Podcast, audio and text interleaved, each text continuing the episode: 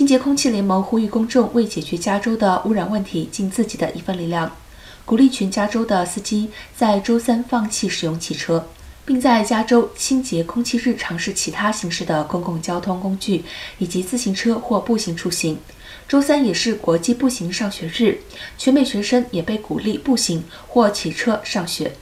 根据 Metro 的数据，全美十个臭氧污染最严重的城市有七个在加州。为了帮助扭转这种局面，洛杉矶交通部正在努力提供免费乘车服务。